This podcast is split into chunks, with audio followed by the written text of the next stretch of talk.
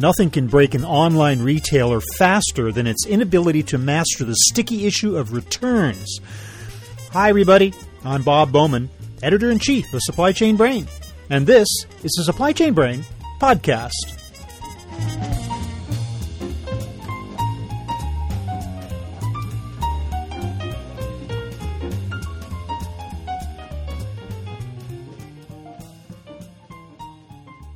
Returns have always been an unavoidable part of retailing, dating back to the dawn of brick and mortar stores as well as paper catalogs.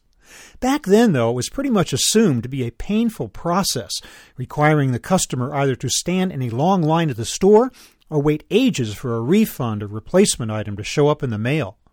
But shoppers won't tolerate such treatment today. They want the online returns process to be fast, trouble free, and without additional cost. So, how good a job of handling returns are retailers doing today? Answers can be found in the latest State of Online Returns survey by Narvar, provider of a software platform for managing the after purchase experience. We discuss the results of the survey with Vice President of Marketing Elaine Hsu, and we learn of an interesting disconnect between what customers are saying about certain retailers' returns programs and their actual experiences with them. We'll find out what sellers need to do to improve that experience and provide the type of painless, flexible, and cost efficient return service that ensures repeat business. So here is my conversation with Elaine Hsu.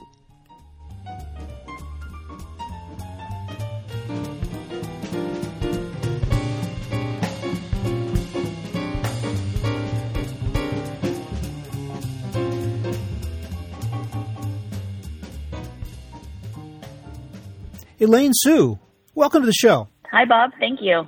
Elaine, tell me about Narvar's annual survey on the state of online returns. What are you measuring and how? So, Narvar's been putting out a consumer return study for the past three years. This is our third year in a row. And it is really focused on measuring what is the overall consumer sentiment towards returns.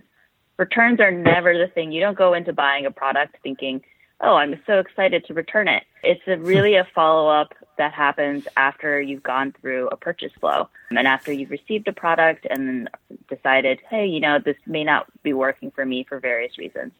So now you have to go through the complicated process of sending it back to the vendor. When we think about this, it's a big part of why consumers no longer will shop with particular retailers because they've had a poor experience when it comes to returns. So three years ago, we thought, what can we do to really help retailers and brands understand what are the key pain points and what are the drivers of happy consumer behavior as it relates to sending a product back to a vendor, or returning it.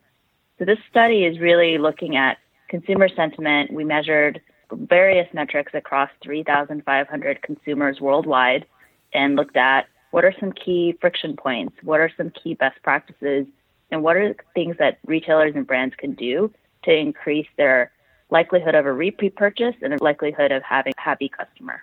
Okay, so the key takeaway here appears to be that consumer expectations, even now, are not being met when it comes to ease of returns. Where exactly is it breaking down according to these consumers? That's absolutely right, Bob. I think there are many, many different reasons for why consumer expectations around returns are challenging. At the end of the day, there are lots of different points of friction. You can think about the actual communication that a consumer may have about their actual return. What is the status of my return? I want to get my refund back. My refund took too long. I had to repackage the item. I had to keep checking to see if the refund had gone through. I wasn't able to track the package as it was going back. I had to wait in a line in the store. So a lot of this is really these pain points that are kind of small death by a million cuts experiences that a lot of times it varies by retailer. So consumer also has to look up what is the return policy for every vendor or every retailer that they work with that they shop at. So I think there's many different points and reasons for dissatisfaction. The number one reason is typically that you know the refund took too long or they had to repackage the item and that they didn't actually have any communication from a brand or retailer so they had to keep checking what is the status of my return. Let's talk specifically about return to store as an option. because a good number, over a third of shoppers in your study actually said they thought it was easier to return an item to a store. They like the idea of receiving immediate credit, not having to worry about getting the returns lost in the mail, etc. And yet, only about 10% actually used that option for their last purchase. How do you explain that gap? I think while a lot of consumers say that they would prefer to return in store, the reality is we know that the retail footprint is not always convenient for every consumer. And top of all that, consumers are shopping from more and more varied brands, and some of which are direct consumer brands that don't actually have a physical footprint. Or if they have a physical footprint, the physical stores are very limited in terms of their accessibility. So if I'm a consumer, I'm also thinking, well, I'd love to get my refund quickly, or maybe I'd like to exchange it for an item in store the reason is really critical there. A lot of times they're probably going to opt for what's most convenient for them. And that might not be just to physically take it to a store if that store is 2,000 miles away or even 50 miles away. They may say, I'm just going to drop it off at the post office because it's too complicated or too much of a pain and a hassle for me to deal with. So, from mm-hmm. that standpoint, I think while consumers might say that store returns are preferable because they don't mind actually combining with other errands or they may actually want to look at that brand's other items or even maybe exchange the item. The reality is convenience tends to trump all in many cases. Retailers, on the other hand, must love it when they do that because I think, as your own survey points out, uh, very often when a consumer comes into the store to return something, they end up buying something else on impulse. So, actually, I would imagine that's something that retailers would prefer in terms of behavior. Yeah, I think that's absolutely right, Bob. I think a lot of retailers would prefer and have always viewed the store as a really critical touch point for how they can re-engage that consumer. So whether that's to make the process really seamless for them to so that they can get a refund as quickly as possible, or it's to upsell them or enable them to actually make an exchange so that they're saving that consumer from actually returning the item. I think there's lots of different ways that retailers could still do this digitally and also by making the overall convenience and uh, ease of returning at alternate locations or through alternate methods. But at the same time, I think in store returns is still going to be something that will be important for retailers in the future. The number one reason that we saw in the US was that in store returns will lead to incrementality. So a consumer will actually buy other items that they weren't planning to purchase. I think it's 22% of consumers said that that's happened when they gone to in store to make a return mm-hmm. um, or that they bought other items they were planning to purchase, and that's 24% of consumers. Overall, I think retailers still would like to be able to drive consumers in store for that exact reason, because it can encourage them to make other purchases or additional purchases or allow them to have just another really pleasant experience with that brand that will drive overall long term loyalty. Of course, we've been talking up to now about retailers who have stores, brick and mortar physical stores. Of course, we have a number of uh, pure e-commerce players. Uh, there's one by the name of Amazon, I think I've heard of. And in that case, did you have consumers in the survey talking about their experience with returns with pure e-commerce players and how they liked or didn't like that process? So that said, I think a lot of those direct consumer brands your point is still valid that even if they have a brick and mortar footprint, it's probably not going to be widely accessible to most consumers. So what we've seen is that some shoppers are really starting to adopt this trend that I think Amazon has introduced with their lockers, which is dropping off at other third party locations, somewhere where it's highly convenient to their work or to where they're dropping their kids off for school and something where they can maybe perhaps run other errands, such as like at a drugstore or at another big box retailer where they would be running errands anyway. So we saw in the study that on average, globally, 16% of shoppers had used an alternate location. And the chief reason for that was that it was convenient. I think we saw that 51% of respondents said that that was the number one reason. And the interesting pattern here is also globally this is more and more common in the UK and France, where I think it's 22% in the UK and 23% in France of consumers had actually used one of these third party drop off locations. And the US is slowly catching up there. We're at 13% now. That's definitely a significant increase over the past years.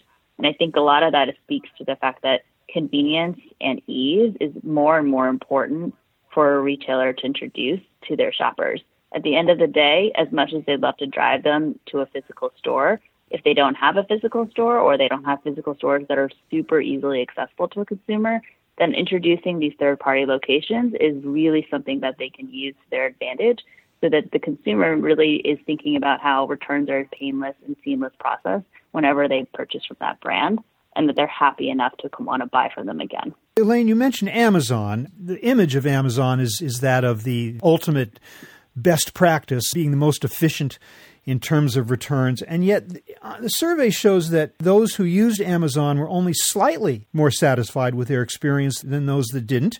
And they did cite issues with Amazon, such as damaged items, misrepresented products. They said the returns process was not entirely seamless. So, what was going on there? What, what, what impression did you get of Amazon in reality? based on the survey results? I think it was probably most interesting insight that we gleaned from the survey uh, that there's just this disconnect between what shoppers say, what they perceive about Amazon in terms of its return process, and what the actual process looks like, and what are the actual friction points for them. So I think retailers can learn a lot from this actually around the difference between perception and the key points that they do should address and ways that they can still save the consumer experience, even if they aren't necessarily able to offer all of the seamless return pieces that Amazon does. The perception is that shoppers find Amazon return purchases very easy. The number we saw was 61% found it at least easy or very easy, versus other retailers, they found it to be 58% easy and very easy. But at the same time, Amazon actually has a lot of friction in its process, like you said. Uh, the number one reason that people said that they felt like the process was not that seamless is that they needed to print a return label. I think 46% of respondents said that, or that they needed a return authorization. They needed to schedule a pickup. All of those different ways were actually much more challenging to do with Amazon, as you can imagine with their marketplace of lots of different third party brands and retailers, versus a non Amazon brand or retailer, where we saw it was only 30% of consumers found that they needed to print a return label was part of the friction. I think that's an example of where there's a big gap in perception between what Amazon actually is able to do and how consumers feel about Amazon versus the actual process. For brands and retailers, I think that's actually a really interesting takeaway, which is that the reasons that consumers really liked the Amazon return process was essentially that they were communicated with proactively. They were informed when their refund was processed. They received updates about the status of their return. And transparency and speed of the refund make a huge difference between a delighted and disappointed returner. This is an opportunity for brands and retailers to really proactively communicate with the consumer and give them a sense of what is the status of my refund? What is the status of my return? How can I make sure it's reaching the consumer? How can I make sure it's reaching the brand or retailer as quickly as possible. So that's kind of our takeaway in terms of lessons learned, right? How you can drive more satisfaction with online returns, even if you have the snags. Communication seems to be a way to placate the customer or at least minimize the, the suffering that they say they are experiencing as a result of those snags. I think it's a couple of different things. It's about being proactive with the consumer and giving them transparency and really giving them clarity around the status of their return. And it's also about giving them more options for returns. One of the things we talked about earlier was bracketing or the ability for a consumer to purchase multiple sizes or multiple styles of a particular item so that they can mm-hmm. actually use those products or try them on at home, essentially turning your home into like a fitting room, if you will. Uh, particularly true of apparel retailers and brands. So when you think about exchanges and when you think about driving more satisfaction here with returns, you want to think about how you can get make that as easy as possible for a, a consumer the number one reason we saw was that they were giving free shipping for an exchange. The, the, cost is important. One of the things I imagine that consumers will not tolerate is having to pay in some way for their returns. And yet we do have companies or retailers who charge so called restocking fees when you exchange or return. Did the consumers in this survey talk about any of that? Did that come up? Restocking didn't come up, but I think a topic that did that is actually really interesting and related is that most shoppers can actually be saved if you think about the return process. And when I say saved, I mean in terms of turning that into really an exchange or replacement of the item that they're returning. That's a great way for a retailer or brand to maintain that same kind of purchase behavior that they've seen from the shopper and also keep them happy one of the things we saw was that 62% of shoppers actually said that they would replace the item that they returned, with 48% of that coming from the same retailer if they have a really seamless, easy process for them to make that purchase, or 14% coming from a different retailer. The main reason that they would switch retailers and they would not make that purchase from the same retailer is if the original retailer didn't have that item in stock, of course. But the second reason that they would switch to a different retailer to replace that item is because they had a bad experience with the return. So I think this is a mm-hmm. great example of where you can try to save a consumer's experience and also kind of save that revenue that you earn from them by thinking of creative ways to introduce exchanges and making it really painless for them.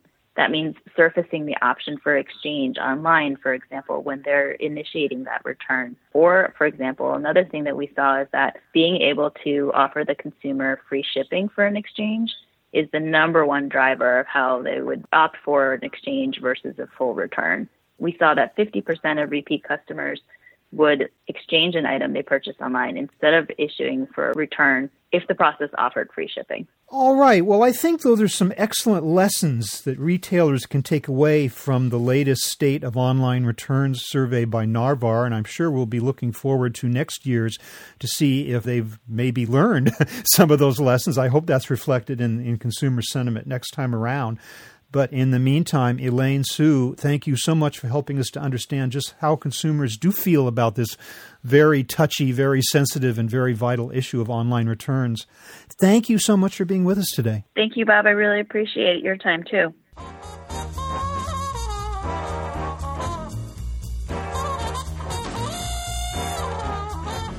That was my conversation with Elaine Hsu of Narvar, talking about the company's latest State of Online Return survey.